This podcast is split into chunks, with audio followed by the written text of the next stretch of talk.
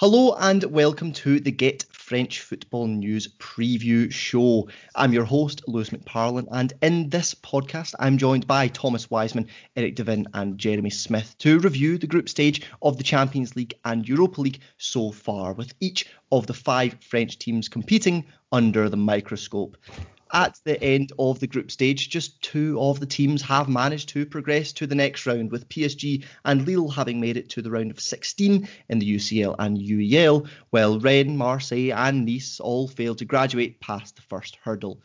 Each of the five teams were in action this week, but let's start with last year's finalists, PSG.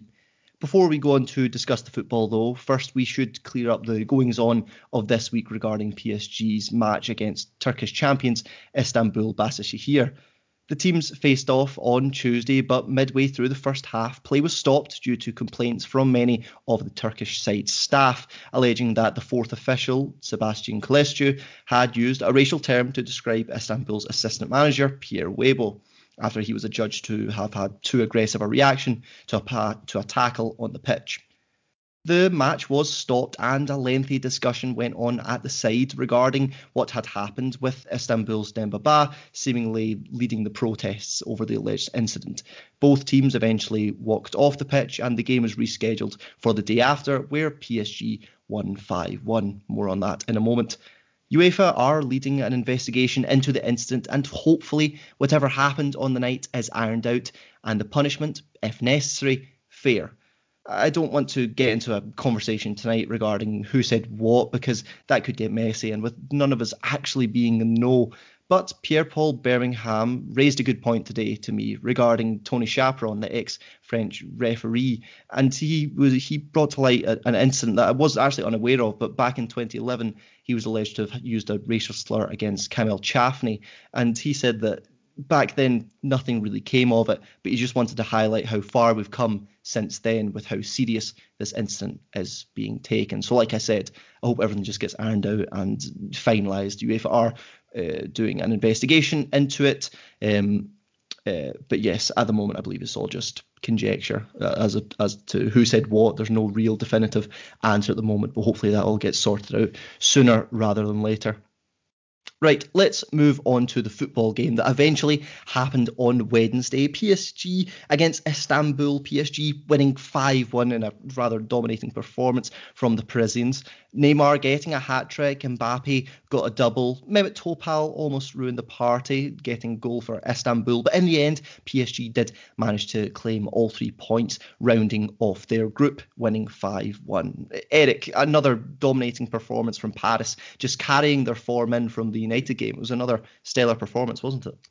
Yeah, I, I was a little disappointed. I, I, I made the point on Monday that you know if Basaksehir could uh, play at the similar a similar level to um, the display they they uh, they had in the reverse fixture, this could be you know not exactly a cakewalk for PSG, but uh, due to some injuries uh, for the visitors, uh, I think I remember hearing the broadcast they were missing two of their first choice central defenders, for example. Uh, it really wasn't much of a contest. Uh, Neymar, as he has so often, uh, you know, again to give varying degrees of success, certainly was full of enterprise and and uh, you know as he had against Manchester United, t- took the game to them. And I think that gives him six goals in the Champions League. Uh, not a bad return for the group stage, and Mbappe sort of got the monkey off his back too, scoring from the spot uh, and from open play as well. Give him his, I believe, his first goals of 2020 in this competition so yeah, I, I think that you know, uh, job well done for PSG. They they were able to rotate their squad, uh, you know, to a decent amount as well, decent extent rather as well, ahead of that match against Lyon on Sunday, which you know, of course, is uh, given the two teams' position in the table, arguably their biggest of the um, the league campaign to date. So yeah, job done. I don't think there's really too much more to say about it um, than that. Um, yeah, how satisfied will PSG be with this tournament so far, this group stage? Obviously, they finished top in the end with 12 points, but they can't really forget those defeats to Leipzig and United. Will that really frustrate the PSG board? Because with the finance that they've got and the ambition of the club, they do want to be kind of clean sweeping these groups, don't they? For the most part, I don't think it was a particularly impressive group stage, but I do think there's there's mitigating circumstances this year, and obviously, although Leipzig only sort of finished their season, I guess, like five days behind um, PSG last year because they got to the, the semi final of the of the final eight. Um, I think it is still relatively reasonable to give PSG a little bit of leeway, kind of slowly getting into the season. Um, and it was only sort of well a couple of matches ago that that PSG looked probably third favourites to qualify, and even going into the last match, or well, going into the last match day before it was postponed, I guess, um, it still wasn't certain. So it wasn't it wasn't comfortable. It wasn't the way that they'd have envisaged it.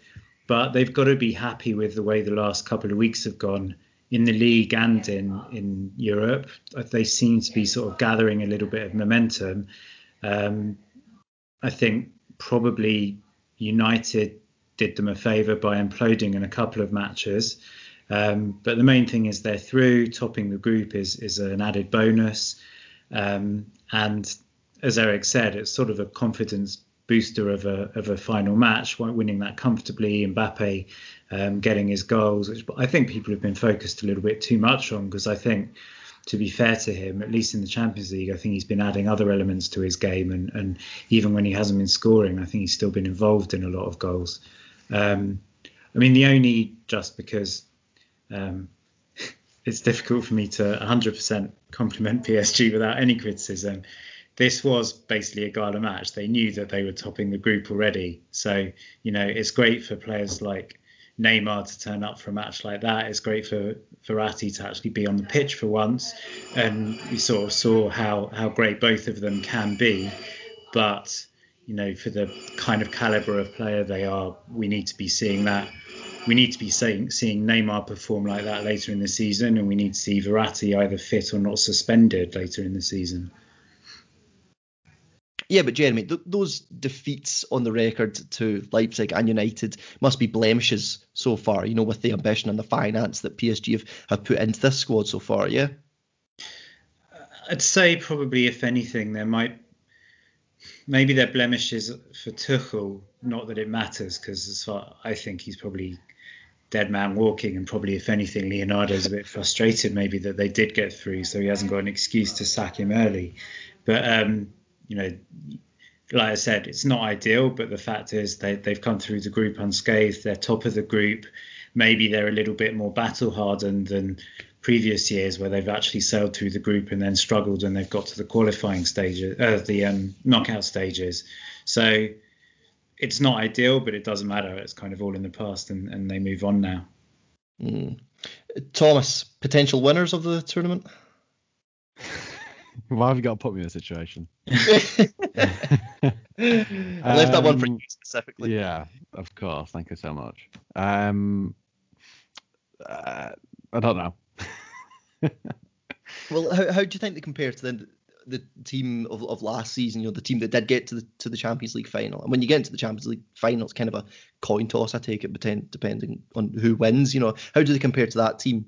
Uh, I think not far different in terms of squads, but yeah, I think probably if you'd asked me that question not long ago, probably two two three weeks ago, I would have said that the the way they didn't they, they, I've never seen them play as a, a collective since really last season. Um, and it was only in that Manchester United game probably where I saw that come back again. Um, and since since last season, they've just been a little bit disjointed in in the way they've played, and they've, they've relied on some individual brilliant brilliance in comparison to what I saw last season, which was a more unified PSG. Um, so yeah. Um, Eric, how about you? Potential winners in, in your book? Um, you know, that's an interesting question because I know that, um, you know, obviously we've had the saw since this new season started. That is new post final the Bayern Munich are the best team in Europe. But I feel like uh, you know their performances in the league, a little bit of luster has come off them. Um, you know, not that I don't think what Hansi Flick is doing there is effective, and they're not, and they are still top of the Bundesliga, if I recall correctly. But you know, they conceded three at the weekend to Leipzig, who, you know, we saw PSG handle fairly comfortably. Uh, yeah, they're contenders. I, I, don't think they're favorites. I, I think I would still put, um, you know, certainly uh, Liverpool injuries, p- pending injuries uh, in that mix. Um, you know, Chelsea seem to be growing into the season as well. Uh, yeah, I don't know. they're but they're definitely in a you know, luck is as, is as much a part of the Champions League or any knockout competition as is as his skill, and I think that um, yeah, th- there's I think more effective attacking options. I think we've seen with Moise Kean that uh, he is certainly a, a, more versatile and effective attacker than is Mauro Icardi, and I think that that's a huge that makes a huge difference. Um, you know, obviously Cavani through injuries and and form was not that effective last season, and I think that in terms of a different squad, going back to that, that, that he is an upgrade over Choupo-Moting, Icardi, Cavani, uh, other players who would have been in that position last season does present a bit of a problem. Mean, there's so there's something in um, in L'Équipe. I believe it was yesterday, or maybe on Wednesday. But yes, yesterday was Wednesday. Sorry, long week. Um, you know, just talking about the the place of Angel Maria in the team. You know, a player who is, you know, so consistent and, and, and so brilliant, but uh, the fact that he's been dropped just shows just how potent this attack is, and I think that is something that needs to be underscored. That um, PSG kind of seem to be getting better. Um, you know, if they can get some consistency from that their midfield three and um, you know, get you know, I mean, maybe you know, more experience for Mitchell Bakker, more experience for Colin Dagba. Yeah, they they could certainly be in the mix. Uh, I'm not ready to call them a favorite, but I think they've got to be in the top three or four sides in Europe right now. Jeremy, you, you, mentioned earlier that you think Thomas Tuchel's a bit of a dead man walking. Um, do you think he's got the, the capabilities of being a Champions League winning manager, or are there other factors that kind of play into it when you are the manager of PSG? You know, you've got a lot of people above you and a lot of people below you that you've kind of got to manage around if you are going to go and be a really successful coach at that club, aren't you? Uh, yeah, I mean, I've said loads of times before, I kind of feel sorry for anyone doing that job because I think Leonardo and Al pretty much running things, and I'm not sure about the competence of either of them. Um, Tuchel, I think, has shown a lot of his flaws the last couple of years, but um, arguably the, the turning point of the of the group stage for them was his tactical switch against against United, um, which really turned the match just at a moment when they were sort of under the cosh a little bit. So actually, although it might not help him in terms of the people above him. I think that's um, he's come out. I think he, he arguably has come out of out of this group stage, or at least the cup, last couple of matches, um, possibly with his reputation a little bit restored. Um, but I mean, for me, whether he's good or not or not is irrelevant to an extent. I just think if PSG's starting eleven gets to sort of the semi-final, final stages at the top of their form, then they've got a good chance because they've got two or three match winners in their team. But I still feel that the team in general, and certainly the squad, is nowhere near good enough. I still think that Verratti aside, and generally you can't rely on him. I still think it's a very average midfield. Um, Navas, I think, has been by far their player of the season, um, which considering they've already dropped quite a few points in the league by their standards, I think it could have been a lot worse without him. Um, so I'm not confident that they could win, but I agree with Eric that there's other teams like Bayern, like Liverpool to an extent, certainly in terms of injuries, although they're hitting great form at the moment in the league.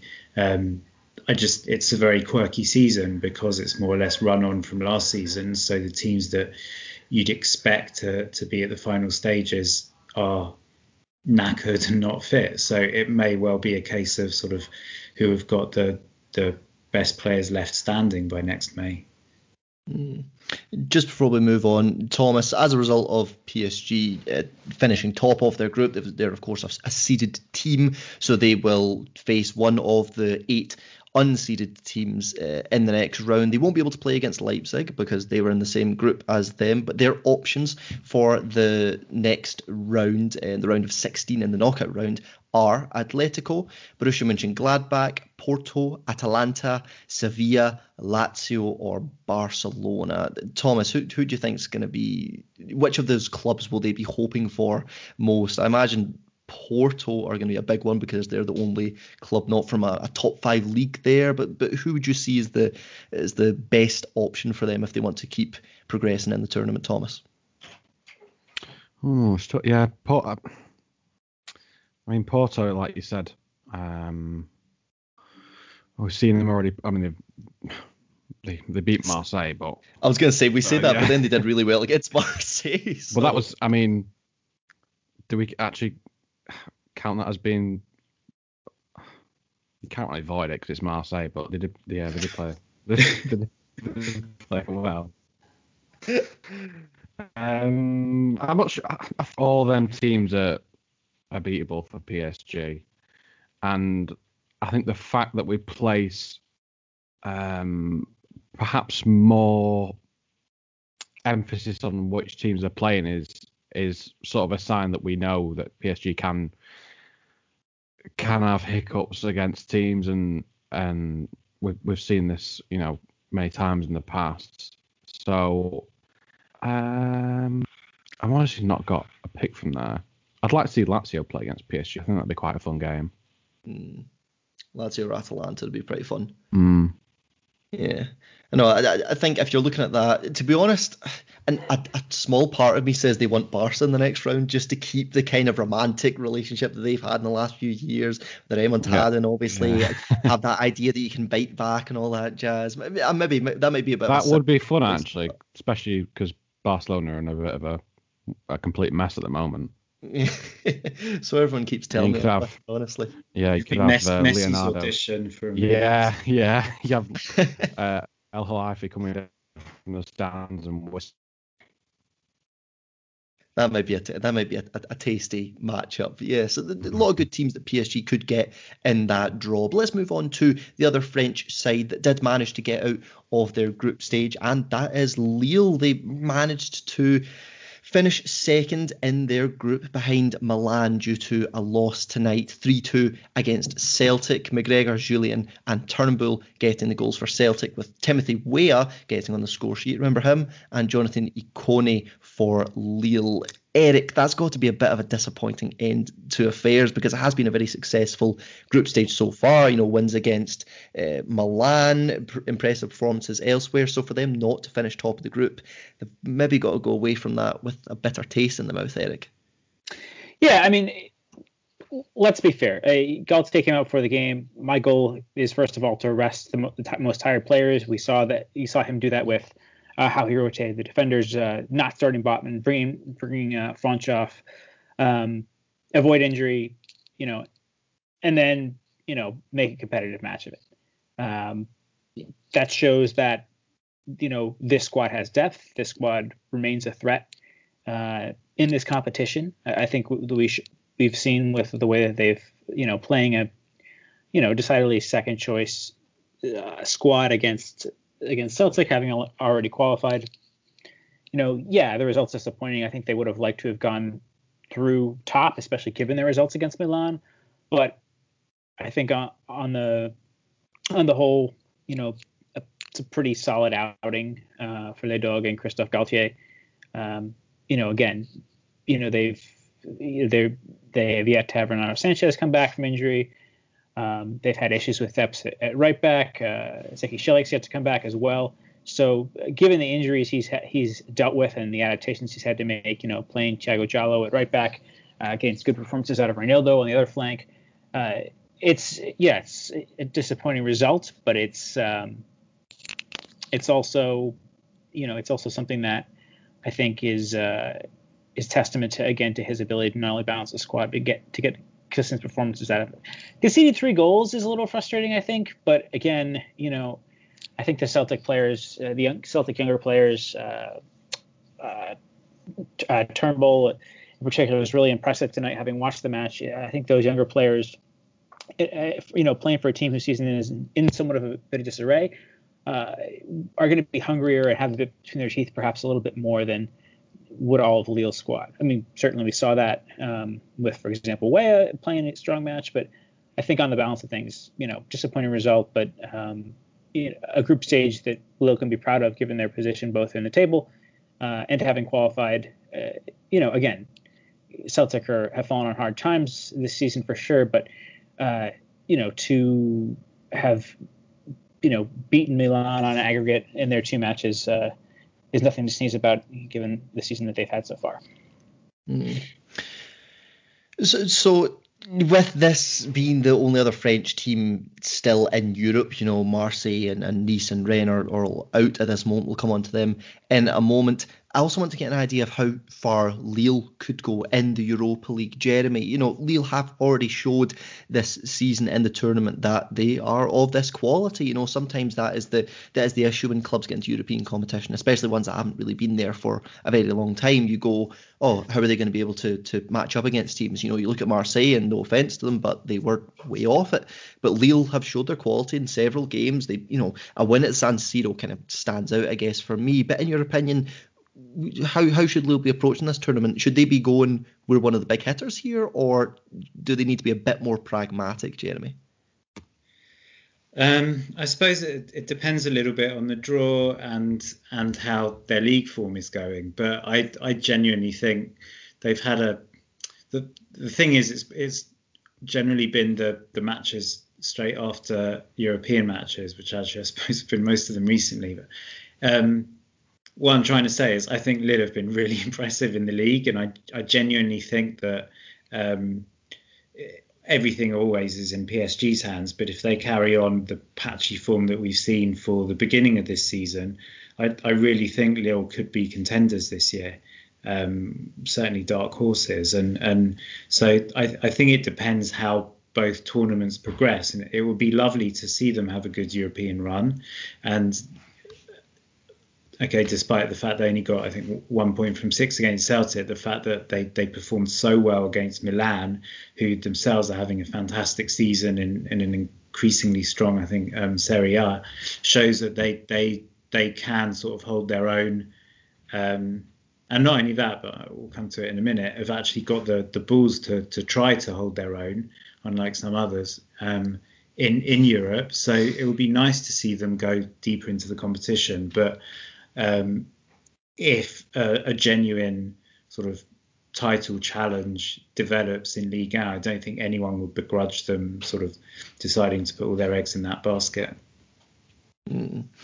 Thomas Christophe Galtier, you know, I think it was last week, maybe the week before, that someone on this podcast said that you know he's one of the few French managers to have got it right this season. You know, be, being able to balance the league action against the European action. I think it was Philip Bargiel um, mm. saying that do you see him as a manager then that can have the experience, can have the nous, can have the the little edge that can get Lille far in this tournament? You know, it's not like Rennes have gone into this tournament and it's a completely a, a very inexperienced manager. You know, Christophe Galtier now he's he's he's been about for a while with Lille and with Saint Etienne. Is he yeah. is he what I'm saying? Is he the right guy to take them into this Europa League campaign? One that they could go quite far in, as much as they may be a little bit off the the group of clubs that are looking to win it.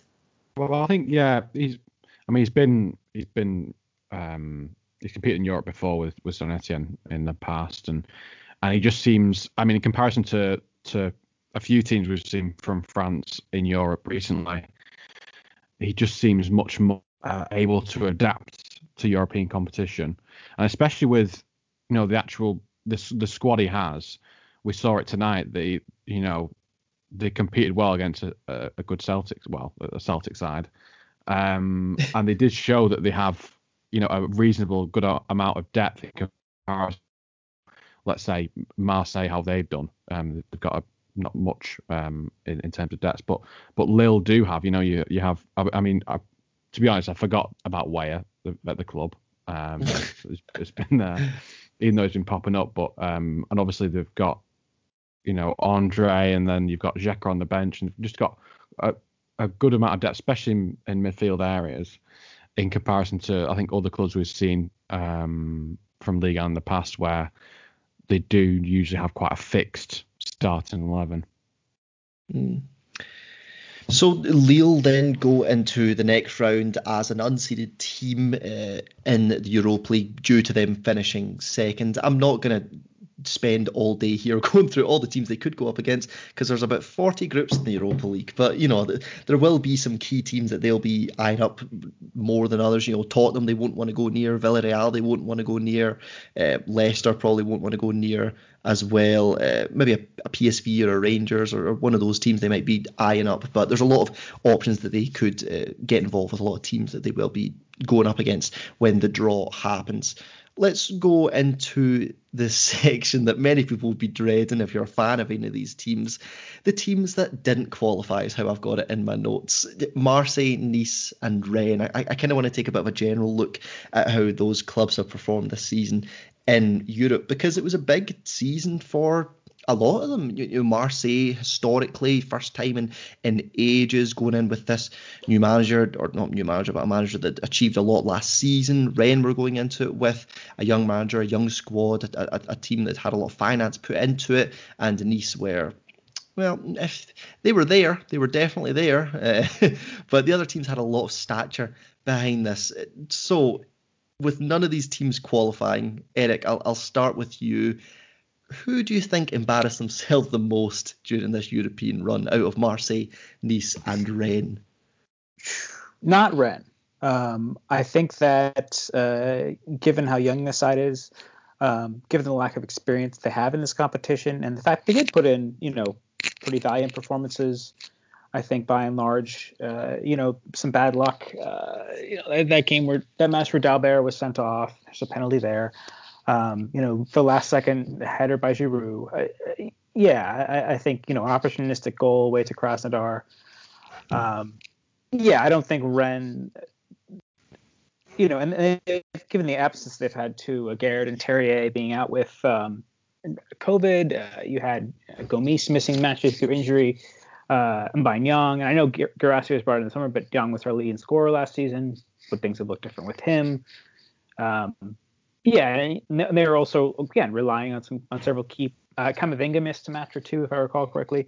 Um, you know, they were also relying on some younger players to to be effective. You had Faitout Maouassa, there's another one. Injury wise, uh, Doku was their record signing. Um, you know, has looked bright in patches, but hasn't uh, hasn't exactly come off the way you might expect. Uh, Yann Gboho has seen a lot of playing time as well. Um, yeah, I don't think Brendan needs to credit themselves. I think, I yeah, I mean, I. It's a really tough question. I think Nice. Um, I think that uh, one could make the argument that the the last second loss to Olympiacos for Marseille was a, a, a bit of a sucker punch, um, and that perhaps you know Porto were better than anybody had estimated in this competition. Um, but Nice, aside from Bayer Leverkusen, you know, have invested heavily in the summer. Marseille hadn't. Um, we're playing, you know, I, th- I think team. I mean, again, I'm not trying to cast aspersions because the results are what they are. But if you were to say, okay, you're going to face Bayer Leverkusen, a team from the, the Czech league, and a team from the Israeli league, what are you going to say about uh, Nice's chances to progress. And I think that the fact that uh, Patrick Vieira was let go in the wake of this really underscores that fact. I, so I think it's got to be Nice um, because even if we're, you know, we're we're sort of going into this blind, we also have to think of the fact that, you know, perhaps Andre Villas-Boas is looking at this and saying, well, okay, uh, after say the first two results, I, I, don't have what I need to progress. Uh, it's, it's going to be challenging but uh, I can still make a fist of the league. Uh, nice did neither. So at least there's there's you know some some balm to salvage uh, Marseille's wound there. But yeah, I, I think it's got to be it's got to be Nice given the the level of their opponents and how how poor they were defensively, um, how shocking they were defensively. I'm not gonna lie, I'm a bit surprised by that answer. I was wait, I was definitely waiting for Mar- for Marseille in that one. When you go through some of the performance they've had, you know, I mean, I guess you can always say like the teams that they've they've come up against. You know, you said Porto there, how good they've been this season. They they played City, but you know, t- games against Olympiacos, they only scored two goals. Both were penalties. I I think Marseille have got a lot to answer for here. Jeremy, who who do you think had a more embarrassing campaign out of the three teams? Rennes probably not due to the kind of points that Eric said, but out of Nice and Marseille, who do you think embarrassed themselves a little bit more, Jeremy? I'm with Eric. I think Nice. I mean, it's it's a relatively close call, but I think Nice did because, um, first of all, Marseille's group was. I'm not, you know, definitely not easy, and and um, but all all the teams pose a pose a kind of challenge. You know, even if Porto and Olympiacos aren't necessarily the greatest teams in Europe, they're both sort of um, regulars in the Champions League and, and, know a little bit more about kind of what it takes. So uh, there's no disgrace in, in I think possibly losing to those teams, but I'll come back to that in a sec. But um, yeah, Nice, it was Bayer Leverkusen were I think clearly favourites, but Nice should have looked at that league and thought, you know, we should run away with second place if you can run away with second place. But you know, they should they should be comfortable. Um, and you know, to lose both matches to Prague, to to lose to to Beersheva is is nowhere near good enough. Um, but in t- in terms of Marseille and even Rennes, I mean. Marseille also, I think, have the mitigating circumstances that they just massively overachieved last year. So by by all rights, they shouldn't really have been in the Champions League. I mean, they, they absolutely earned their place, but I don't think it's a Champions League quality um, team or squad, which they weren't even able to, to strengthen over the summer. So I think they were always going to struggle. And Rennes, yeah, the, I I agree that they've they've been unlucky with injuries and they've been unlucky with with certain things that happen in matches. And it reminded me a little bit of Lille's campaign last year, where I thought their performances were a lot better than the, their ultimate ultimate points total um, uh, reflected. But I just I just think you can sort of lump all three together to an extent with just I think generally it was just a very embarrassing campaign and and taking Marseille as an example, I'm not sure the players necessarily should be embarrassed, but I think Villas-Boas's attitude throughout was embarrassing. I mean, there are some very funny quotes in in in post-match press conferences, but generally they set, a, I thought, disgracefully kind of defeatist tone. Um, you've got, you know, after Rennes' first match, people patting themselves on the back because they got a draw at home to Krasnodar. Rennes finished third in the French league. The French league is meant to be one of the top five leagues. You know, we're talking about how it's reasonable to lose to Porto. The French league is meant to be stronger than the Portuguese league. Um, you know, Vincent Duluc sent a, a tweet to that effect say today kind of saying there's no shame in Rennes or Marseille losing to the likes of Chelsea or Sevilla or um, Man City, and there's no shame in them not qualifying. But you know, to to struggle against Krasnodar, to get to struggle against Olympiacos, whatever. It's it's not good enough, and I just think it's a general sort of attitude of a lot of these French teams going into Europe, which I'm mystified by because they work so hard to get into Europe and then sort of chuck Europe in order to focus on the league in order to get into Europe again, which doesn't make sense. But I just generally think it's a it's a bad attitude, and there, there are people responding to Vincent Duluc's tweet saying you should show more respect to um, whatever the Russian league or the Greek league or the Israeli league or whatever it is, fine. But then the French, then the French teams should act in a way that make the sort of top four leagues show them more respect. I just basically there's no self-respect for a lot of these French teams, um, and I just think that attitude stinks. That you know you look at Lyon, who obviously had their, I'm not certainly not saying they're sort of paragons of virtue, but at least you can say that the last two, three years they've kind of stood up against the big teams.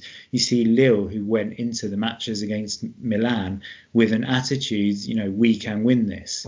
Um, and all the teams, we, again, we saw it last year with Lyon, Man City, even the top teams in Europe, if you kind of don't bow down to, bow, bow down to them, they can be got at. We saw it in the group stages this year. You look at, you know, I, I mean, I think the German teams are a, a, good model for a hell of a lot of things in general. Um, but you know, Mönchengladbach didn't sort of um, cower against the likes of. Uh, can't remember who was in their group now. Was it Inter? Real Madrid. Inter and Real. Yeah. Um, and and they got what they deserved out of it. I just I just think it was sort of shameful the the poor attitude, the kind of look, we're just happy to be here, we're, we're you know tourists and we're going to get some nice air miles or whatever, and and and then we'll, we'll focus on on Ligue 1 again. I don't think it's good enough. I don't think it's doing the reputation of the league any favors. You know, we all have to. Um, as as fans of League are always having to combat this whole Farmers League rubbish and all that kind of thing. But it would be nice if the players and the teams and the coaches themselves did a little bit more to to defend themselves as well. I think that's the first Farmers League mention of the season of the of the new season. So congratulations, Jeremy. Uh, it must, must be a little bit of a record actually. We've gone this far without anyone saying Farmers League. I'm just trying to rack my brain, but I don't think they have. Um, Thomas, I don't know if you remember a couple of weeks ago we had Philip Bargiel on, and he's obviously French, and, and he was talking about this, saying kind of agreeing with, with what you're saying, Jeremy, that it's a bit of a I don't know, maybe a, a, cultural issue, like this this French idea that he, he, was saying that teams would turn up for their big games on the Saturday and the Sunday and whatnot, and then kind of just stroll into their matches on the Wednesday with weakened with weakened squads or, or squads that had played 90 minutes a couple days before, and, and it just doesn't work. And I think that can kind of hold back a lot of the French teams. I know what you mean, uh, Jeremy. Like look at Rennes, they played against FC Krasnodar. Krasnodar are ninth in the Russian league and they barely took a point off them. You know, they, they lost the other day, and then they drew at the start of the, of the campaign. Like, that's not this kind of cutting mentality that these teams should be going into this tournament with. Like, I, I, agree. I think a lot of the teams went in with a defeatist mentality. Marseille said that several times, and and, and Nice and showed showed parts of that as well. And even Lille uh, not taking maximum points off of Celtic. Like, I've seen Celtic play a lot of times this season, they are rotten at times. And Lille definitely should have should have went in and thumped them. Yeah, you could say that weakened teams and weakened squads and they'd already gone through, but like I, I think there is a, an issue with the mentality of of not going into these group stages and being like, okay, we're gonna get we're gonna get what was it 18 points, 9 plus 9 is 18 last time I checked. We're going to get 18 points. You know what I mean? I think a lot of these clubs go in with a bit of a defeatist mentality and it can hold them back. And as we see with Marseille, Nice, and Rennes, it has held them back. So you know maybe they maybe they got what they deserved to taste their own medicine. Uh, let's move on to our second final part of the podcast excuse me, we are going to be previewing a match for the first time in a while. I believe that is the name of the podcast, the preview show. Uh, we're going to be previewing Dijon against Nantes. Dijon at the moment currently sit 20th bottom in Ligue 1 and Nantes at 14th, but Nantes are the team we kind of want to focus on in this one, as just of a few days ago, Christian Gourcuff lost his job with the team sitting in the lower mid part of the table. Thomas, Christian Gourcuff, he's the 17th manager in 14 seasons under Kita since he's kind of took over the club. Your reaction to the sacking, Thomas? Finally. no, probably not. Um, I think that the the bigger issue at Nantes is really Kita. Um, I'm not sure how much we've spoke about in the past, but I think it was always this is always sort of on the horizon for Gourcuff, and and even though that you know non every year they they seem to not really be um, any in trouble of relegation. They just sort of have to scrap enough to to get enough points. But if you look at the side themselves, you know they've got quite a few really decent um, talents. We know Ludovic Blas has been around in Ligue 1 for ages. He's still young and he's still very talented. You know Marcus Coco, Imran Louza, um, especially uh, Randal Col- Kolo Muani, who's really impressed me. So they've got quite a few decent players there. Um, it's just what the well, it just I guess it depends on who who comes in, but they've they've been poor um, for sure, and, and I think maybe the underperformance of some of these players is maybe down to to Gourcuff. Eric, do you think he deserved to go in the end? Yeah, you know, I, I think that the the players just mentioned there, I I think absolutely. I you know, oh, I was talking, I was listening to on the continent, the football ramble offshoot there the other day, and they were talking about Manuel Pellegrini as being someone who has old ideas, and I, I think that Christian Gourcuff fits into that that mode as well. Someone who, mm. you know, I, I, think tried to do the right thing. Going back to his teams at Lorient, and they had some exciting players. Think about Kevin Gameiro, uh, Jeremy Aliadière, uh, that sort of thing. Uh, uh, Gignac had come through there as well. Um, I'm sorry, not Gignac. Um, sorry, sorry, scratch that. Um, but anyway, I, Gourcuff's teams had, had had tried to play, you know, quote unquote football the right way, uh, and I, I I don't know. I think that his uh, insistence on trying to stick to that uh, in in the current climate just really has not worked out. Um, and it's uh, it's a shame. You know, he has a has had a really decorated career, and I think was you know 66, 65. I don't know that there's another chance in, in the offing for him, um, nor should there be. Uh, it's just disappointing mm. to see, you know, manager who who did so much and, and who did achieve so much. Um, you know, I, he had a bad spell at Rennes as well, so it, it's it's sort of an ignominious end to his career, and it's disappointing to see. But uh, I think it is well, it's well measured, it's well deserved on his part as an individual. But again, I mean, gosh, you really have to feel for the fans of not where this club has gone under the stewardship of Kita is it's. I mean, there's not another word for it other than heartrending. If you if you think about you know where this club were, uh, the reputation that they have for bringing players through, for winning titles, you know, 15, 20 years ago, uh, being European regulars, to you know the Beaujoire has you know fantastic atmospheres. It's one of the best grounds in France.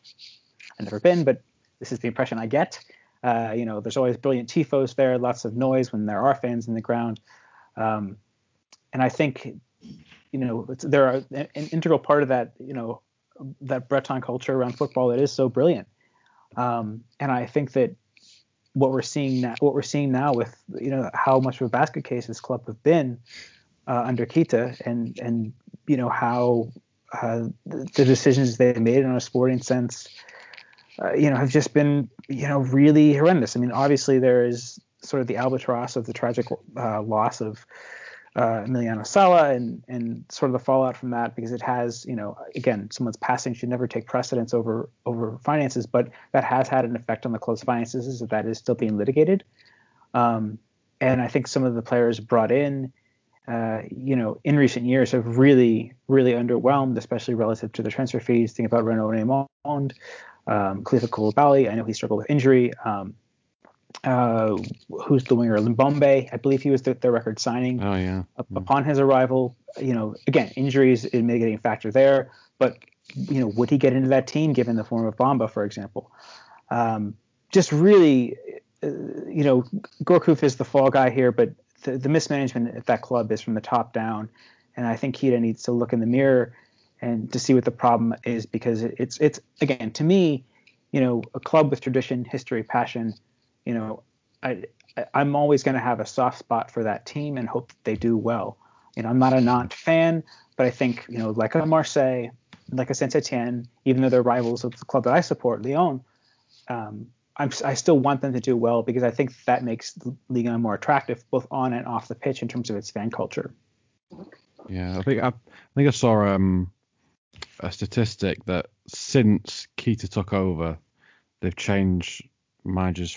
I think it's 14 times, and compared to other Ligue 1 teams, I think the next up was I think Lens on 10, and there was quite a few in sort of the easy single digits. But I mean, 14 changes over the course of you know 13 years is is not not a sustainable sustainable model really. Thomas, go on, say, say what you want to say, because I saw that I saw that graphic as well. All right. And okay. who was right at the bottom of it? Who was right at the bottom of it? Just down the road in Angers, they've only changed coach once. okay, that's my Angers. I think I'm done now. Bye. I was waiting for him to. I was waiting for him to kind of just you know bring it up and stuff. But he never went on it. I was like, no, yeah. he definitely wants to say it. I'm gonna get a message after if I didn't let him say it. um, Thomas Wiseman, would you be surprised to hear that in 2014, by prestigious magazine France Football, Waldemar Kita was named the best executive in French football. What? That's what I found today. That's what I found during my research today. I mean, must be some pulling some some strings, but it was very interesting. It must have been the fee, fee he got selling uh, Nkoudou to Marseille. Yeah. yeah. Oh wow. Yeah. Um, with this job, we've seen Laurent Blanc linked with it, and then he rejected the job. Jeremy Smith, is there, is there any names that, that spring to mind for you at the moment of, of someone who could take over this job? Either someone that is in a job at the moment and maybe Nantes could kind of buy out their contract, or a bit of a free agent kicking about at the moment. I'm, I'm trying to think of prestigious people in, in French football and, and world football as a whole who would be up for this kind of Nantes job at the moment, Jeremy.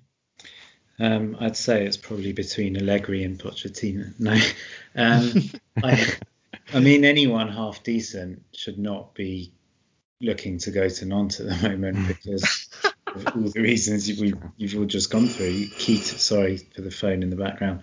Um, Keat is just a complete basket case, and um, it's as as Eric said, it, it's I mean, it's sad in any case, but particularly when you look at Nantes' sort of rich tradition of being a, a, um, a successful club, first of all, but also a club that promotes really good football, promotes um, the development of, of, players from the youth team into the first team, and we're just not seeing enough of that. And yeah, it's true that there are some good players there. Um, Bamba and Simon probably haven't hit the heights of last season yet, but two more decent players to, to add to the list. Even sort of Pallois and Girotto, they have their moments, but um, you know, solid defenders or converted defenders. There, there's there's players there that, that should be able to, if not push for Europa League, certainly be comfortably in the top half of the table. And it's just everything around the club, um, which which I think is is holding the the playing side back. Um, in terms of Gourcuff, I, uh, I quite like that um, the comparison with with Pellegrini. I think um, because I adore him, I've sort of read a lot of opinion pieces over the years uh, about Yoann Gourcuff and and how you know a lot of the th- he's sort of very kind of melancholic nostalgic character who basically just doesn't like football and what modern football represents, and that it arguably affected his form or his his sort of view of his injuries, if you want. And he probably got a lot of that. A lot of that tone was probably set by his dad, and and um, although he was, you know, I suppose as soon as you're appointed by Kita, you're you're in trouble and you you need great results, and certainly Gourcuff's results haven't been as good as they should have been. You, it almost feels like, you know, putting putting an animal out of its misery or something. I mean, he just, I feel like he probably would almost see it as a relief and be quite quite pleased to get out of football. Just the, the way he he talks about yeah. it, the way he carries himself, I think it's true. I think he's kind of lost in in the very modern world of football, and and it's probably uh, a blessing in disguise for him that, that he's out of there. Um, but in terms of who could come in, I, I, I don't know. I mean, tempted to say someone like Kombouaré. it's Gourvennec still kicking around. Yeah, I mean, yeah. ex-player that that would make sense if if he wanted to, but he's another who certainly I think you know, wants to make sure that he has a proper say mm. over everything to do with the playing side. Um, you know, if they if they wait till the summer, there could be a couple of of, of good coaches from from Ligue 2 who might be tempted to to make the move. You know, for example, if someone like um, I don't know if, if Auxerre didn't get promoted for whatever reason, Jean-Marc Furlan I still think is a oh, fantastic yeah. coach and and he plays the way that Nantes should be yeah. playing. Auxerre been really I wish him on well. Kita or Kita on him. Mm-hmm. What was that, Thomas? I was saying Auxerre have been really fun uh, this year. In, yeah, uh, I mean, I mean, you're trying to think like what type of finances are they going to be thrown about? What what what um, category of manager are they going to be going into? Obviously, they didn't get Laurent Blanc, but Laurent Blanc, I would imagine, is quite an expensive coach generally. So if they're even putting the job to him, then they must can be I, can I throw one up? Bit of money towards it. Uh, Jeremy Toulalan. I don't know if he's taken his coaching badges, but uh, a former player, I think someone who has an immense amount of respect in the game. Uh, you know, is well known for his you know character, organizational organizational principles in terms of his positional nous on the pitch. Um, if you want someone who's cheap, who could you know motivate players, he's got lots of experience as a leader, uh, immensely decorated player. You know, uh, 30 odd caps for France, Champions League experience uh, with Lyon. Um, I don't know, could be could be worth a flyer. Uh, I think you're you are going to have to go the League 2 route or the inexperienced manager route. I don't think that again, someone like Gourvennec, someone like um, Blanc, you know, managers that have experience in Ligue 1, extensive experience in Ligue 1, are, are not going to go near that job, or ought not to, I should say. Maybe like maybe Vieira wants to bounce back right back, but with all the politics that he's had to Oh contend my. with, it's not going to happen. Mm. I think I'd quite enjoy seeing that actually. No, no, you wouldn't, would you? No, I Think think about going from awful football to awful football. Yeah, that seems like a good deal. That definitely seems like a good deal. Let- Let's let's finance that. Dude, we're talking about Nantes here. Like, come on, like, don't say it too loud, or, or Keith will be at your window right now going, "Hey, that's quite a good idea." He's on the phone to Jeremy then. In the background. ringing was. Um, okay, gents, Nantes are facing off against Dijon this weekend. Just before we finish up, Patrick Collot, who has been the assistant manager of Nantes in the past, he's also this is also his second stint as caretaker. He'll be taking over this match. Obviously, it's a little bit difficult sometimes to judge teams when they're under temporary managers, but going up against Dijon, Thomas, how, how do you see this one finishing? Do you think Nantes have the squad uh, to bounce back, get, get that kind of bounce that you sometimes get when they do get rid of a manager that has been seen as damaging to the squad, damaging to the team? Do you think they will be able to get a win in this one against 20th place Dijon? Yeah, yeah, I think so. Especially with the players they've got, maybe they can sort of, I don't know. It's sort of like they've they've emerged from the cupboard. They've been locked in a little bit, um, and because there is, I mean, obviously we we talk about not having a, a really rich history, and you still look at the squad, and they've got quite a few players that have actually come through um, the academy, and is one of them. So, I mean, there is like the, obviously we said the big issue there is Kita, but in terms of the actual squad, it's it's pretty well, it's in okay condition. Um, so they'll be definitely looking to bounce back against a uh, a struggling Dijon. Give me a scoreline quickly. Um, so I'll say one. Oh no, let's go two one to none.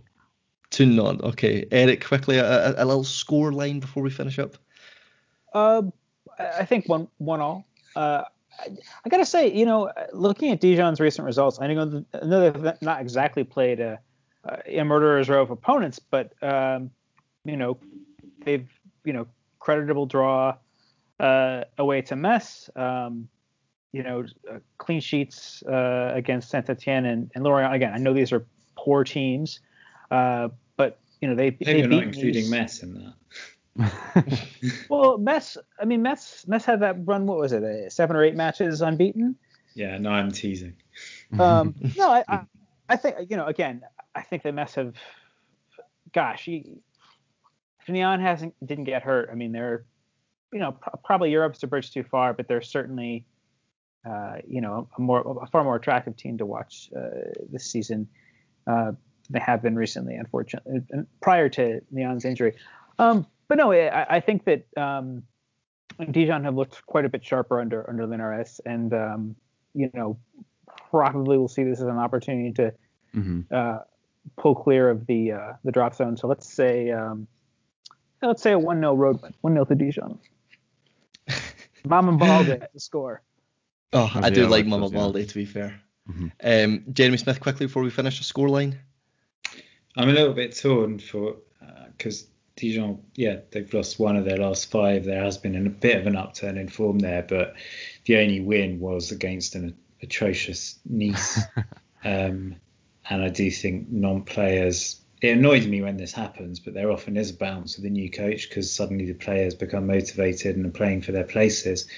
Um, so I'm unconfidently going to say non-win. and I was going to go 2 1, let's say 2 0. Before I leave you today, I want to share with you an interview that I had earlier today with Kale Stockwell, who's a French football journalist. You may have heard in the last few days about a French football fiasco that's going on at the moment. That's how GFFN is like to term it. There has been an issue with the, the French footballing authorities and their handling of the Ligue 1 and Ligue 2 rights deal that was recently signed by a new player in, in terms of the French television market for their football it has been a bit of a confusing ride for many people with this new company involved and the finances that have been involved. But luckily for me, Kale Stockwell is very well versed in this. So do listen to this excerpt from our interview where he is very adept at clearing up some of the mist around the situation with the French footballing TV rights at the moment. I mean, I think uh, the most important thing to stress, first of all, is just how important TV money is right now to football leagues and then therefore to football clubs. Uh, in France, um, before the Media Pro deal, which we'll talk about in a second, football TV revenue amounted for almost 50% of all the revenue that teams take in. So it's a huge, huge aspect of the economics of every team. Uh, so effectively, what happened with this Media Pro deal is in 2019, it was time for the LFP to renegotiate their TV contract. Uh, up until that point, they had a contract domestically with uh, Canal Plus, who'd been their partner for some time. Uh, but then this company called Media Pro, who, to be honest, hadn't really been in the rights game at all in Europe, decide to come in and make an incredibly high bid, essentially to basically knock out the competition, Canal Plus and uh, beIN Sport. And they bid what amounted to 1.15 billion per year for the rights to French football. At this point, I think a really important thing to note is that MediaPro had made a very, very similar bid for the Serie A rights in Italy. And Serie A gave them exclusive negotiating rights. But then as the conversations with them went on, they realized that Media Pro and their parent company, a company called Joye Media, were not able to provide Serie with bank guarantees. So ultimately, Serie bailed on the uh, exclusive rights negotiation and as with Media Pro. They decided this was too risky a move to move away from their traditional partners to this sort of brand new guy like flaunting a bunch of cash. So it looks like what MediaPro was, did was they moved on to the next best thing in their eyes, which was Ligue 1. And they put to them a very similar deal, this $1.15 billion deal, and that would give them rights between 2020 and 2024. So LFP negotiated without, from what we understand based on the reporting, without getting any guarantees from MediaPro. They were fine to go ahead with this agreement without the guarantees and they sign it. They say this is a huge boon for French football. You know, the revenue is going to be driven up incredibly. You know, maybe there's an opportunity to keep more of your players. This was like a real economic plus for the league as they saw it at the time. Fast forward to last season and the coronavirus pandemic. Uh, Canal Plus is already a little bit frustrated with uh, the LFP because they thought the Media Pro deal was not representative of the value of the rights. And uh, when the when Ligue 1 calls their season, Canal Plus cancels their contract. It says, okay, well we're not making the rest of our payments. This forces the league to go and start taking those loans from the French government to cover off the losses of that TV rights deal but everyone is kind of comfortable with this idea of canceling the season early because they know that the rights deal with MediaPro, which represents a substantial leap in earnings, is going to come in next season. So, you know, we're better to cut our losses, get out of this first season, hurry our way into next year. And in August will be big payments for this new deal that we have. Unfortunately, what happened was MediaPro had a, a difficult time over the summer of pulling together the necessary pieces to provide a product that was going to cover off the huge payment that they were forced to make to Ligue 1. This involved trying to find a broadcast partner because keep in mind MediaPro is new to France. They don't have any infrastructure set up on the ground. So they have to find a broadcast partner and then they want to do an offering for what's called an OTT, which is an over the top service. That's like an it's similar to, you know, Netflix or Amazon Prime, something that you pay a weekly or a monthly subscription for and you access through the internet. So again, this means you got to set all that stuff up. You got to find someone to run it on a broadcaster. You've got to do all the work of putting together a production, which is no simple feat. Eventually, they get this all tied together, but even having done that, there are big question marks about their price point, you know, and can they attract enough subscribers to cover off the payments that they need to make to the league. So it's not like this is a done deal going into August and attention are saying, okay, whatever, we're all in the clear. They've got this sorted out. Of course, it doesn't last very long because in October, MediaPro default on the second installment that they were supposed to make to Liga, or to the LFP, sorry the default is because they are not liquid enough to make that second payment, which is a bulky payment. And they go to the LFP and they say, we want to renegotiate our contract because we can't afford this contract that we signed with you only a year ago. And they cite issues with the coronavirus pandemic and so on and so forth.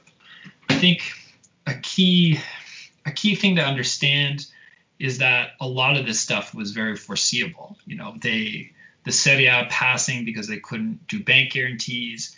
And then the Moody, Moody's, the credit rating agency, was downgrading the rating for Joye Media pretty consistently throughout the year, um, to the point that now it's actually rated at something called a CAA1, which is reserved for investments that are uh, that are highly dubious. You know, they're not uh, they're concerning. They've raised questions. Moody raised questions about MediaPro's liquidity long before the deal was signed.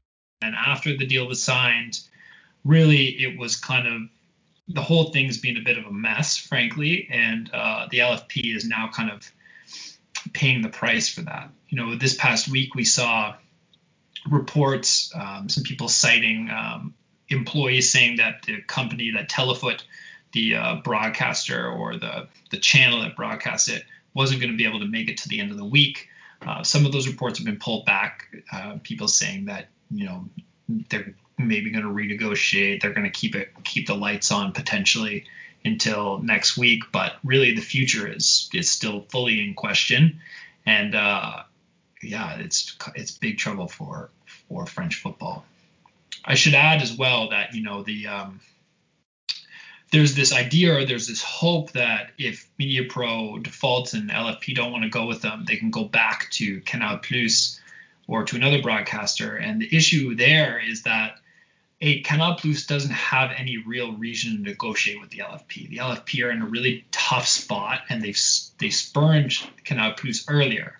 Additionally, any deal that they're going to get from Canal Plus is going to be incredibly reduced compared to what they're getting and what teams have budgeted for with this MediaPro deal. So let's go back a little bit. So Serie A, when they were they were contacted by MediaPro, this company who has for a for a long while done TV and production in Spain. They've got a lot of offices across Spain as well as the Middle East. And then they've recently got bought over in 2018, I believe, by a Chinese equity firm, which gave them a bit more money to go about and enter this kind of this football broadcasting world. Because I know that they've recently got involved in the production of the television for the Canadian Premier League, the new Canadian Soccer League that only formed in the last few years. But Serie A saw this company come to them and they weren't 100% sure if this company could pay off this money that they were promising, this fantastic deal that they were going to be given to Serie A. And Serie A said, no, it's okay, we'll stick with our situation now. They move on to Ligue 1 and Ligue 1 says, yeah, this money looks good, that's fine. They didn't really confirm a lot of the a lot of the terms in in case the company could pay the money, but you know they said looks good. Let's cut this season quickly, go into the new TV deal, and we'll make all the money back then. And that sounds good. Do you think that this farce would have come about where the company isn't promising paying the money, they're thinking about going under? Do you think this would have happened in a non Serie A already had their queries about whether Media Pro could pay the deal, but this was before COVID. So do you think COVID has had a massive effect on that in their possibility to pay the finance to the league, or do, or do you think this would have happened either way? The, the company was already, you know, a bit fishy. The deal was already a bit fishy. I mean, all the communication that I've had with spokespeople for Media Pro, they've indicated that this is just a byproduct of the coronavirus. That when the league was coming back and there were question marks, I put to them, you know, what, like what's going on with this Moody's downgrade? What's going on with not being able to find BDU? Like there are concerns, and they said this is just a byproduct of the coronavirus. All this stuff will be will shake out once uh, football comes back onto the pitch and we're able to provide them with a the product. You know, we'll be fine. We'll be able to cover our payments. Um, so, I mean, I think it would be disingenuous to say that coronavirus didn't have an impact on them not being able to make the payments in October. But uh, I think that is a little bit simplistic. I think obviously Serie had concerns about Media Pro and Joye Media's ability to pay this money because they they stopped the negotiations because the two companies were un, or the parent company Joye Media was unwilling to underwrite the total cost of of the rights agreement. So if that was enough for them to back off, I think it does raise questions about a why did Liga not want these guarantees or look deeper into these guarantees? And then I also think that you have to look at this question of did their price point really ever make sense? Were they ever going to get enough sub, uh, subscribers to cover off this type of payment? You know, it, I guess what you're looking at is you're looking at a situation where they went and bought rights for such an inflated number over what Canal Plus was paying. I don't have the number right in front of me, but I think Canal Plus is paying something around 700 million euros uh, a year, and MediaPro went ahead and made a 1.15 billion dollar outlay. I mean, that is an enormous percentage rise in in in total rights value. And I think what Canal Plus was saying from the outset is this is not viable. This is not a reasonable amount of money to pay for Ligue 1 rights. It might look really nice on paper, but this isn't going to work. It's not fiscally responsible. So I do think that even back then in 2019, before coronavirus, there were some serious, legitimate questions about whether or not this was actually going to be a functional deal. Okay, and uh, just final question on this whole thing. So there are a lot of doubts about Media Pro, what the future is with that. Let's let's assume some futures then. Let's say the Media Pro deal fails, the company goes under, they basically get themselves out the picture. Canal Plus they've offered to potentially, you know, come back in and, and return as as the as the rights holders and, and produce the the television programs of the matches, and that would be fine. It would be a reduced fee compared to the 1.5 uh, 1.15 billion euros that was promised by MediaPro, but it would be something if the Canal Plus deal was maybe staggered or it took a while to get over the line or there were more issues with that, what could the effects be on French clubs? How serious could it get? Are we talking of clubs going bankrupt, of clubs going under, or is it maybe not as serious a situation as that if the Canal Plus deal does take a bit of a time to get its wheels turning, if you know what I mean? I think it's a it's a difficult thing to say for sure. I, I think if Canal Plus does come in and they are willing to sign a new deal, I wouldn't be shocked if the deal was for the same amount that they paid previously or for potentially even less because now they have all the leverage with the LFP. Um, so they might even come into the room and say, look, we're not even going to give you what we gave you before, like take it or leave it, sort of thing if that deal is able to get over the line, I don't think we're looking at a situation where French clubs are going to go bankrupt. But what I do think it represents is a, is a significant missed opportunity. You know, the LFP didn't have to sign a 1.15 billion dollar deal. They could have maybe raised their deal slightly with Canal Plus and still been in a comfortable position. But what you're looking at now is any team that was hoping to spend a bit more money keeping players, had maybe a bit loftier designs in their future. Now they have to check all that, and we go back to at the very best the status quo. So, I mean, if they can get something done in, in sort of an expedited manner, if this Media Pro stuff all far, falls apart, which it's it is trending that way to be honest, uh, then I don't think we'll see a lot of clubs going bankrupt. We might see some, you know, gap loans like the French government has been providing thus far. Um, but we're certainly not going to see the growth in, in French football that everyone was hoping for or that was promised when the deal was initially signed in 2019. And that is going to wrap up the podcast. Thank you very much for tuning in to another one of these preview shows. If you're looking for more information on all things French football in English, you can catch us on the website at getfootballnewsfrance.com or you can catch us on Twitter, where we are very regular with our updates about all the goings on in French football. That's at GFFN. You can catch us there at GFFN.